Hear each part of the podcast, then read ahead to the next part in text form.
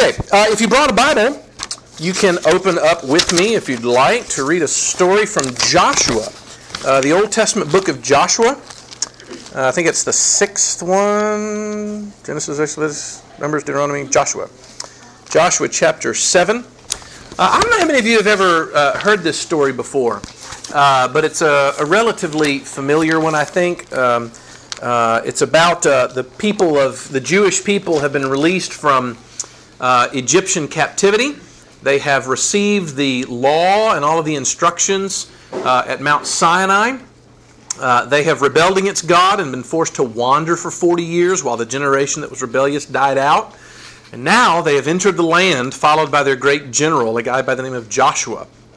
And as they do so, they encounter what a little bit more of what it means to be the people of God there. Well, at one point, they encounter the city of Ai.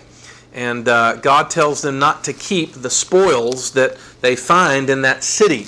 Uh, it's all supposed to be going and directed to a different place. Uh, but one guy named Achan decides he's not going to do that. Uh, so, starting in verse 18, uh, Joshua 7, verse 18 through 26. Yeah, that ought to get it. Okay. And he brought near his household man by man, and Achan, the son of Carmi, son of Zabdi, the son of Zerah of the tribe of Judah, was taken. Then Joshua said to Achan, My son, give glory to the Lord God of Israel, and give praise to him, and tell me now what you have done. Do not hide it from me. And Achan answered Joshua, Truly I have sinned against the Lord God of Israel, and this is what I did. When I saw among the spoil a beautiful cloak from Shinar, and two hundred shekels of silver, and a bar of gold weighing fifty shekels. Then I coveted them and took them. And see, they are hidden in the earth inside my tent, with the silver underneath. So Joshua sent messengers, and they ran to the tent, and behold, it was hidden in his tent with the silver underneath. And they took them out of the tent and brought them to Joshua and to all the people of Israel, and they laid them down before the Lord. And Joshua and all Israel with him took Achan the son of Zerah, and the silver and the cloak and the bar of gold, and his sons and his daughters, and his oxen and donkeys and sheep, and his tent and all that he had. And they brought them up to the valley of Achor. And Joshua said, Why did you bring trouble on us? The Lord brings trouble on you today. And all Israel stoned him with stones. They burned them with fire and stoned them with stones. And they raised over him a great heap of stones that remains to this day. Then the Lord turned from his burning anger. Therefore, to this day, the name of that place is called the Valley of Achor. All right.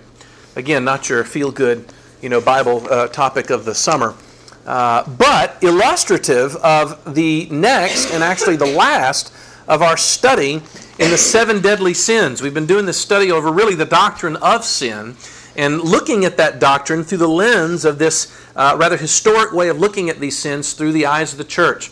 Tonight, we come to uh, what is known as gluttony.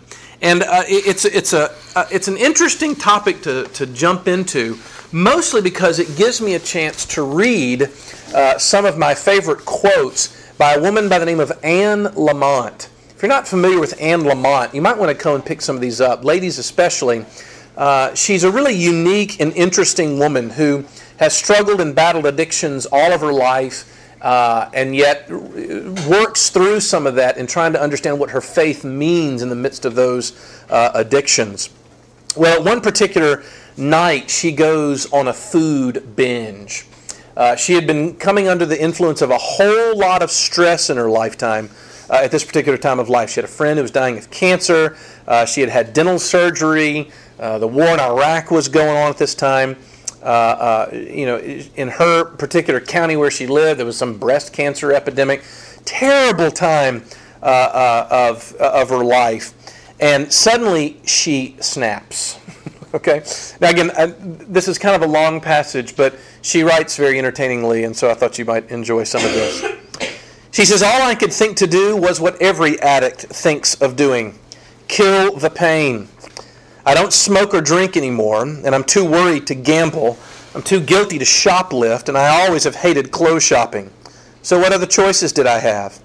I could go on a strict diet, Or, conversely, I could stuff myself to the rafters with fats, sugars, and carcinogens. Ding ding, we have a winner. I got in the car and headed to Safeway for an apple fritter. A perfect apple fritter. In the classic tradition, a frisbee sized patty of deep fried dough, crisp and crunchy around the edges, doughy in the center, covered with a, with a sugar glaze. I used to eat fritters in mass quantities, as the coneheads would have enjoyed them, back when I binged and purged. Then, in early sobriety, I'd snack on them sometimes because your body craves a replacement for all the sugar you once got in alcohol. So she ends up traveling to Safeway and heading straight over to the frozen food sections. Suddenly, I realized they were out of fritters. In the history of Safeway, it has never once run out of apple fritters. So I understood instantly that God was doing for me what I could not do for myself. I did not turn to donuts or bear claws or a Danish. I was not hungry for those. I had not been attacked for, by a random lust for just any old sugar and petroleum product. What did I do? I drove to another market. On the way over at the wheel, I said, It's not that big a deal. Anyone would understand if you binged every so often. I asked nicely. Now, who exactly is anyone again? Anyone. I knew this was true. Even Jesus would, although somehow I don't see him ripping open a passage of Hostess Ding Dongs for me. But thinking of Jesus reminded me that food would not fill the holes or quiet the fear. Only love would. I hate this. So she describes getting the apple, fr- the apple fritter and sort of methodically eating the toes off, and then the, the gooey center in the middle. Plows through all three of these huge apple fritters, and then a big box of Ben and Jerry's ice cream, finally polished off by those small little Pepperidge Farm Milano cookies. she goes crazy. And then she says this. I thought this was especially hilarious. She said, I was so lost. I couldn't follow the breadcrumbs back to the path of mental health because I'd eaten them all. so I ended up eating junk off and on until bedtime.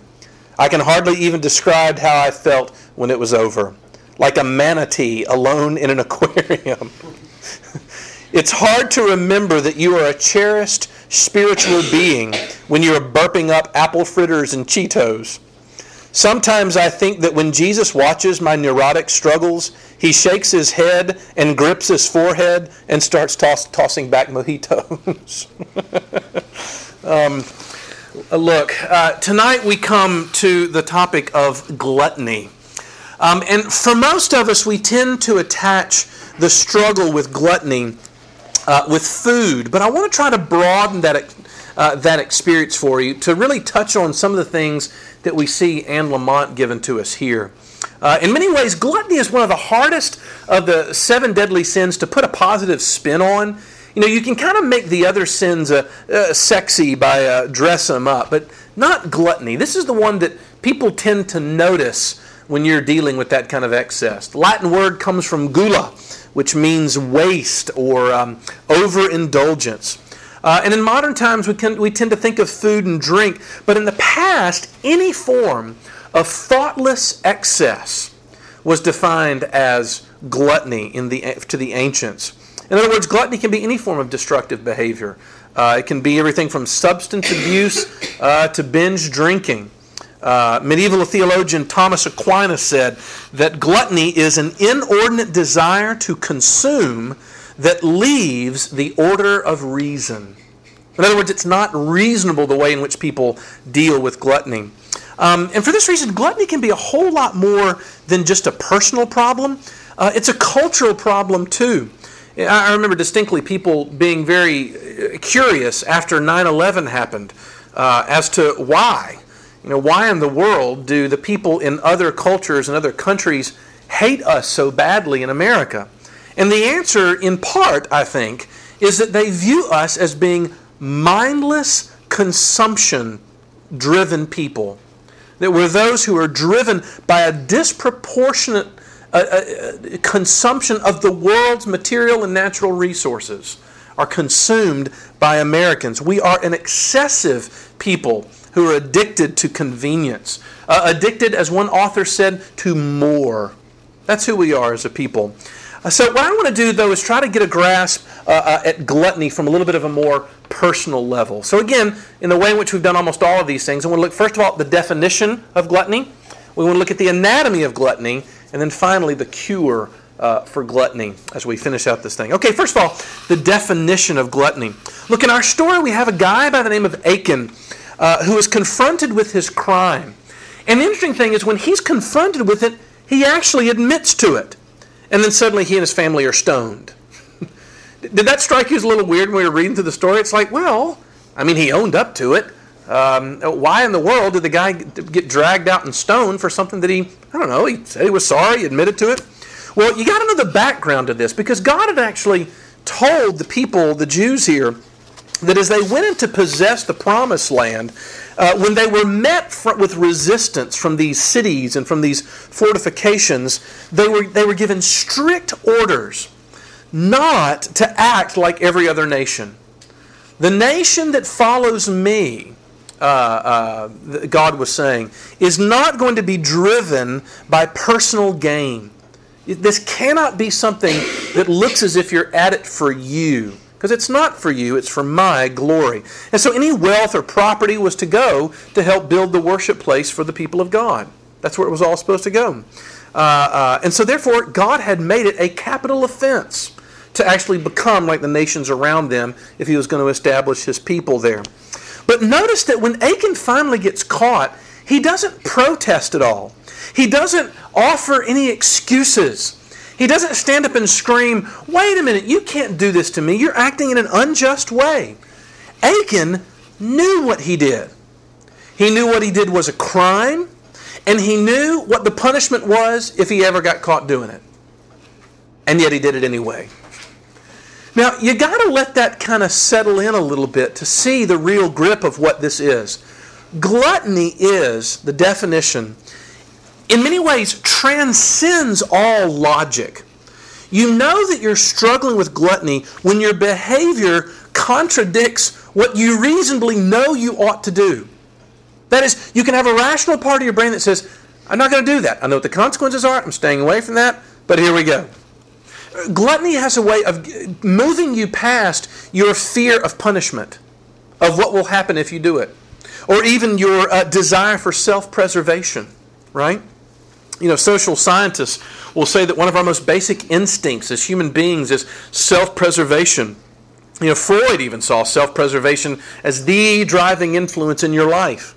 Uh, but here, you begin to see that gluttony has the power to even cause us to trump our own self preservation. We will be driven by these things even when we know they're bad for us. Extraordinary. Achan simply did not care. There's a great quote from The Lion, the Witch, and the Wardrobe, if you ever either saw the movie or read the book as a child, perhaps, where young Edmund gets his first taste of Turkish delight from the White Witch. You remember this moment in the stories where he climbs up there and the candy is just so delicious and so good and so warm. And then finally, the, we get the commentator says this uh, The witch knew, though Edmund did not, that this was enchanted Turkish delight and that anyone who tasted it would want more and more of it, and would even, if they were allowed, to go on eating it until they killed themselves. Y'all, that's a great picture from the White Witch of gluttony and how it works on us. That even gluttony builds a craving so deep inside of you that you'll even find a way to your own suicide in the process, to my own harm um, you know, I remember a number of years ago uh, having somebody bring out to me the fact that you can see the face of gluttony in these NBC specials to catch a predator. Uh, you're lying if you haven't ever watched this, okay? The guy comes in and they do this sort of um, sting operation to catch a child. Um, what would you call this? Um, what do you call um, sexual predators who are going after underage uh, uh, people that they met over the internet. And uh, you know, you can watch with you know a great amount of discomfort if you have a soul. You know, these people come walking in and get confronted by the guy, you know, and you sit there and just kind of like, oh, they are just busted, and now they're on television for goodness sakes. But you look inside that face so often, and you see the face of gluttony. Because you see someone who knows, people who admit. Most of the people that I heard interviewed, you know, the, half of them would make excuses, but the other half would look and go, "Yeah, this is the worst thing I've ever done. This is terrible. I've got a terrible problem. I don't know what I'm doing. I don't even know what I'm doing here. I'm crazy." Trying to grasp at something. Gluttony turns you on those kinds of things. Um, you know, in many ways, we. But using an illustration like that, in my opinion, makes it a little too easy for us because we can distance ourselves from those things. At least, I think we can distance ourselves from some of those things. Maybe not. Um, those examples are more notorious, but the truth is, every one of us lives with an inordinate desire for things. Oh, there's something out there. we may not have gotten to it, but every one of us have some kind of pre, uh, predisposition, predilection toward particular kinds of craving. We all have, very hardwired in all of us, a disposition toward a craving that leads us to gluttony. And if perhaps you haven't gone to obsessive marks of being caught and put on television or something, um, but you all have the seeds. It's all there. In other words, it may not have grown up to something that's embarrassing in a public way, but it's not for lack of talent because it's inside us all to lock onto these kinds of things. Look, the next time that you're depressed, the next time that you're in a rage, or the next, next time that you're terrified, when all of those emotions well up, stop for a moment and look at yourself. Because what you're going to find is that there's something in your life that you want immoderately. Does that make sense? It's an over desire. And quite often it's for something that's a good thing in and of itself. It can be a career, it can be a dating or marriage relationship, it can be food or drink. Things given as good gifts to God uh, for God's people to be used. But what happens is we take those things and moderation goes out the door. And we find ourselves not wanting it, but needing it. And suddenly we become a slave to that thing. It controls who we are. We don't control it in that. But it'll typically happen in those moments where you feel that emotion coming up, you know? You know, it's not that you're you you may not have made it to desperate fear, but you're worried. You may not be completely depressed, but you're still struggling with disappointment. You may not be in a total rage, but you still got that little bit of annoyance. That's the seed of gluttony, and it's the seed of slavery for everyone that enters into it. Okay, so that's our definition. Secondly, notice though the anatomy of gluttony, how this whole thing sort of plays out, or what we might say the process of gluttony. In Achan, we see three things in his description that you can tell help lead you away to this. Number one, first what he says the first thing is, is he says he saw. Look at verse 21. I looked and I saw this plunder uh, where it was. Now look, that Hebrew word there is not like, uh, you know, I focused my eyeballs on this thing and took in the data. It's not what it means. The word saw there in that Hebrew means to behold. It means to sort of take it in. Uh, it means to gaze upon. Does that make sense? In other words, it means to study it in a very meticulous manner. I began to look at it and started to say it's more than just um, uh, a, a thing. It now is something that is delightful. The problem comes when we move from noticing into gazing, because suddenly there's an element there of attraction. It's calling us. It's drawing us in. It's calling it to it to ourselves, and suddenly we're open to that craving being born. Okay, so notice what the second thing is. Starts with seeing.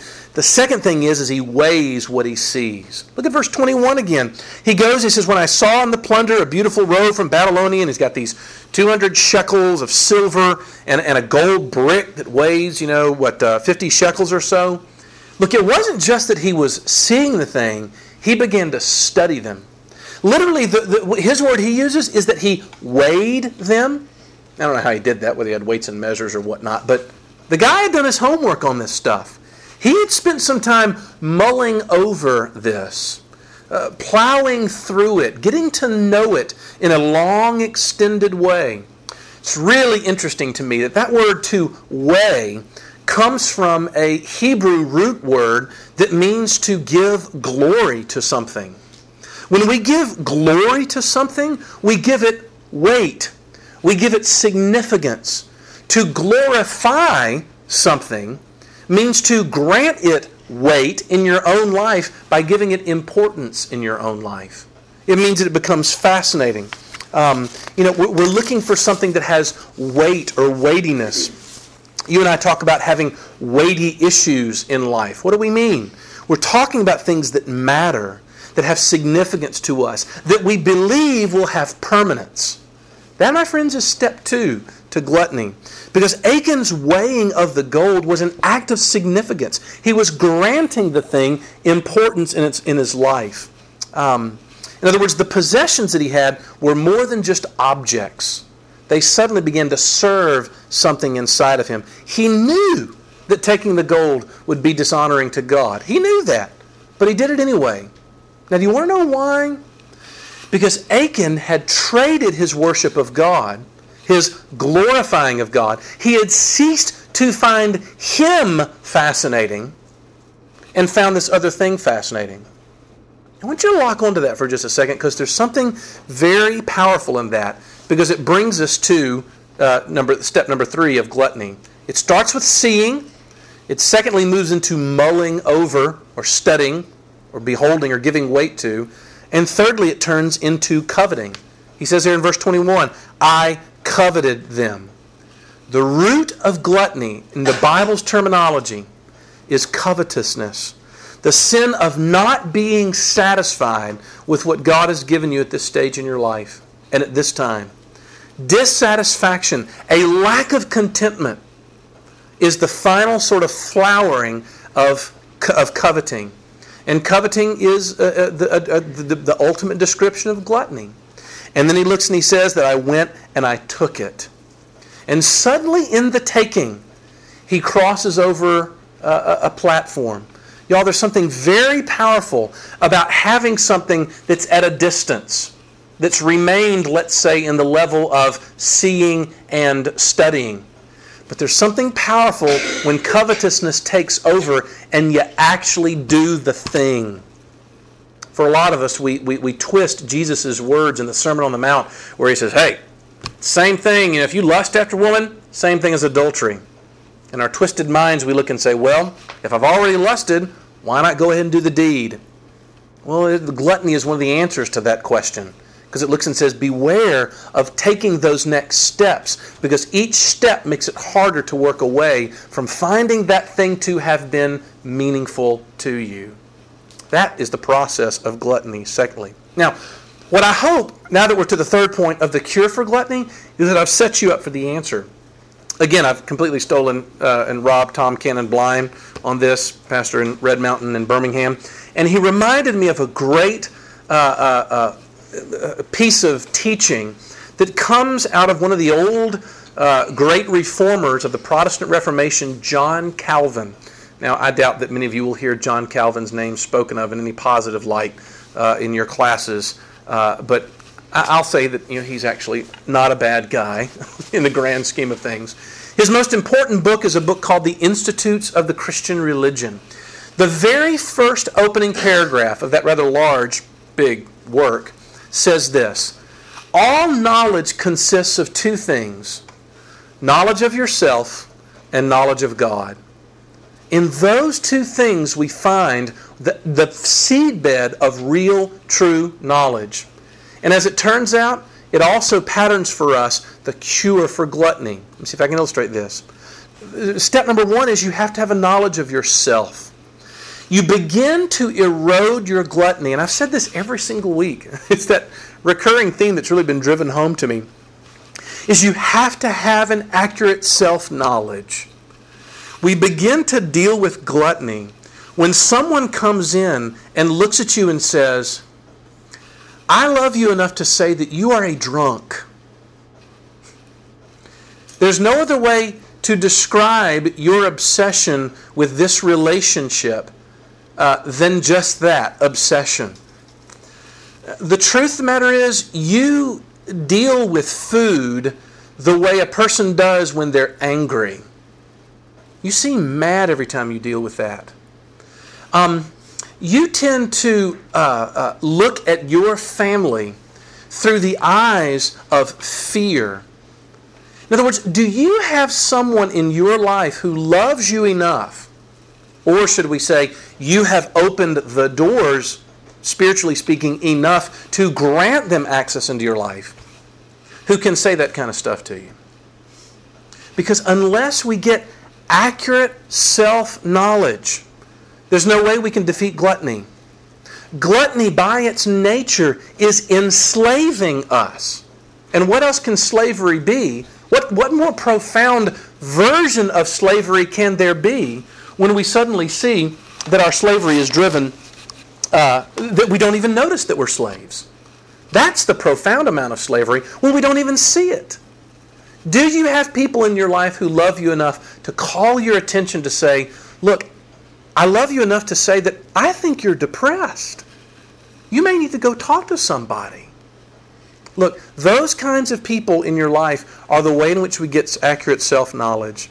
But I'll say this I think it's worthwhile even doing some self examination. Archbishop Temple was the one who said that your religion is what you do with your solitude. You've heard me say this before that one of the ways in which we know what we're really worshiping is watching where it is our mind drifts to when we're not putting effort to think about something. To what does your mind drift when you have nothing else to think about? Because that is what you're worshiping. And uncovering that can go a long way to unpacking the lies that gluttony holds out to us. So, the first thing in defeating and getting a cure for gluttony is being honest with ourselves and saying, I am powerless over this thing.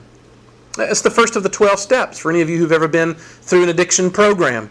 The first of the 12 steps is I acknowledge and admit that I am powerless over my addiction. Every person who goes through AA has got to stand up and say that. If you've never been to an AA meeting, you ought to do this. One of the first things you have to do at AA is stand up and say, Hi, my name is Les Newsom, and I'm an alcoholic. You have to verbalize who it is that you are. Because if you don't get a chance to say that, they know you're not being honest. And if you're not being honest, you're not being humble. And if you're not being humble, there's no room for change. It's pride that will allow gluttony to flourish. That's the first thing knowledge of self.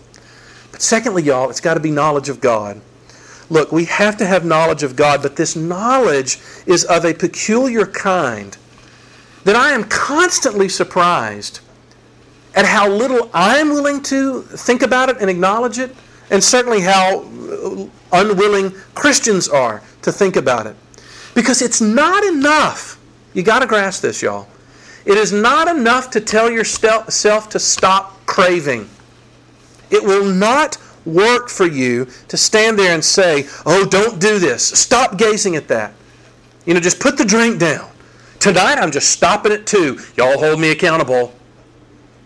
It's not going to happen. It never works that way. There was a, an old dead dude, Scottish theologian named Thomas Chalmers, great, remarkable theologian, politician, social reformer, mathematician as well, just brilliant guy.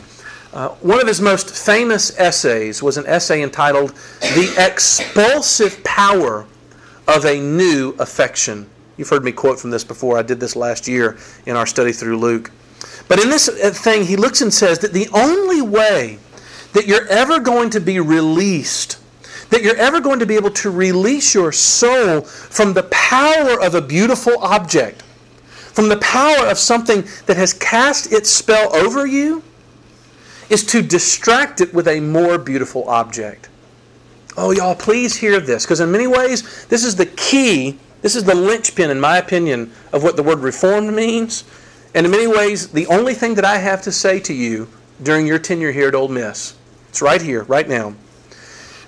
To look and say, I just want to take this thing away is not enough. To look and say, oh, I'm just going to stay off those porn sites, doggone it. To look and to say, you know what? I, you, have you ever had a friend look at you and say, well, the truth is, you just need to get over him. Just get over him. You ever look at somebody and oh, thanks. Never thought of that. Just get over him. I'll go do that this afternoon. I've got some time, right? It's not enough to look at someone and say, you know, you've got to stop smoking weed. You know, it, this is making you depressed. It's not enough to do that. Um, that's to invite failure. Here's what Chalmers says. Chalmers says, when bidden as he is, that's the Christian, in the New Testament to, uh, to love not the world, no, nor any of the things that are in the world, for this so comprehends all that is dear to him in existence, as to be equivalent to a command of self annihilation. In other words, if, if you look at yourself and say, okay, I'm just not going to do that, that feels like a death. Because the thing that you're looking at that has created your addiction looks that attractive. You're a glutton for it. You're addicted to it. You over desire, desire it. Look, this is the point. There is an apparatus in your soul, a faculty, if you will, that attributes weight to things. You are an inborn glorifier. You, but you are a worshiper, willy nilly. Whatever you can grasp, whatever you can get at that will bring you satisfaction and joy, so you believe, you will lock onto with a tenacity that's, that's giant. And so the writer of Hebrews gives you this advice. He says, Look, let us lay also lay aside every weight and sin which clings so closely, and let us run with endurance the race that is set before us. And we read verses like that, we're like, Yeah, that's what we'll do. we'll run with endurance. Hey, let's try harder next time, okay? And you come to RUF or to church or Bible study to get a great big finger wagging at you to threaten you to do it better next time. How long does that last? For most of us, you know, it doesn't last until we get home that night. But see what the, what the writer of Hebrews says in the very next thing. Let us and run with endurance the race that is set before us, looking, read, gazing, beholding, being fascinated with, being curious about, to Jesus the founder and perfecter of our faith, who, for the joy that was set before him, endured the cross, despising the shame, and is seated at the right hand of the throne of God. That's amazing.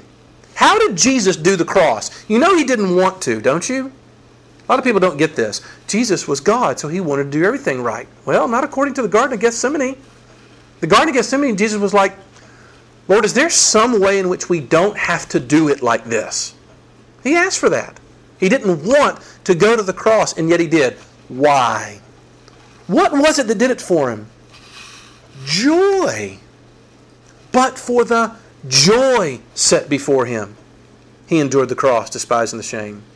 Look, for many of you, I could, well, I'm going to lump myself in with you. We, as an RUF group at Ole Miss, are not holy. There, I said it. We're Actually, that's what this whole topic this fall is going to be about. We are not holy. And I'm convinced that the reason that we are not holy is not because we're not trying hard enough. That's not the reason. We're not holy because we are still yawning when we look to Jesus. And the reason why we yawn when we look to Him is because we feel like He is just tolerating us. You ever thought about that? what is Jesus' relationship to you? For the large majority of us, we are so glutted, an interesting choice of words, gluttony. We are so clogged with a sense of guilt over our failures that we have this image of Jesus who's standing up there just sort of being like, okay, fine, I'll let you in one more time. And the truth of the matter is, we don't follow him because we take no joy in Him. Look, I'll finish with this. I had a, a, a the president of, uh, of Covenant Theological Seminary was our speaker at um, uh, fall conference last year for RUF up in Memphis. Some of you went to go see that. Uh, Dr. Brian Chapell told an illustration years ago that I've never forgotten about him getting the door to his office fixed. He's the president of the seminary. Presumably, he's got a fairly nice office, but his door had a problem. It kept sticking.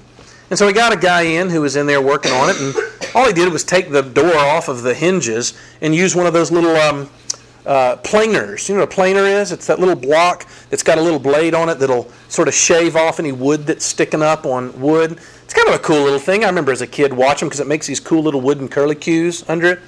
Well, you know, Brian was sitting there trying to do his work and kind of watching this guy do that with the, you know, with the, the planer. And, you know, he just kind of wondered out loud. He just thought it was kind of neat. And He said, yeah, that's kind of neat. Watching the little curlicues come up. And this old, sort of gnarled carpenter looks over and goes, Not when you've been doing it for 35 years, it's not. Of course, Brian was like, Okay, sorry. Get along with your work. Never mind. And he said afterwards it was very interesting that the door still stuck. And he said, Because this is the point. The work that you take no joy in is hard to do well.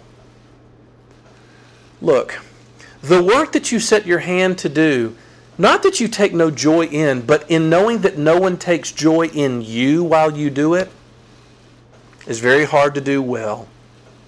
And to be honest with you, the only way we erode our gluttony is by filling ourselves with the fact that He has desired me. That, by the way, is what's hinted at that passage. You know what the joy set before Jesus was that helped him endure the cross? You. we were the joy set before him that sent him to the cross, just so I could have you happy and holy and with me.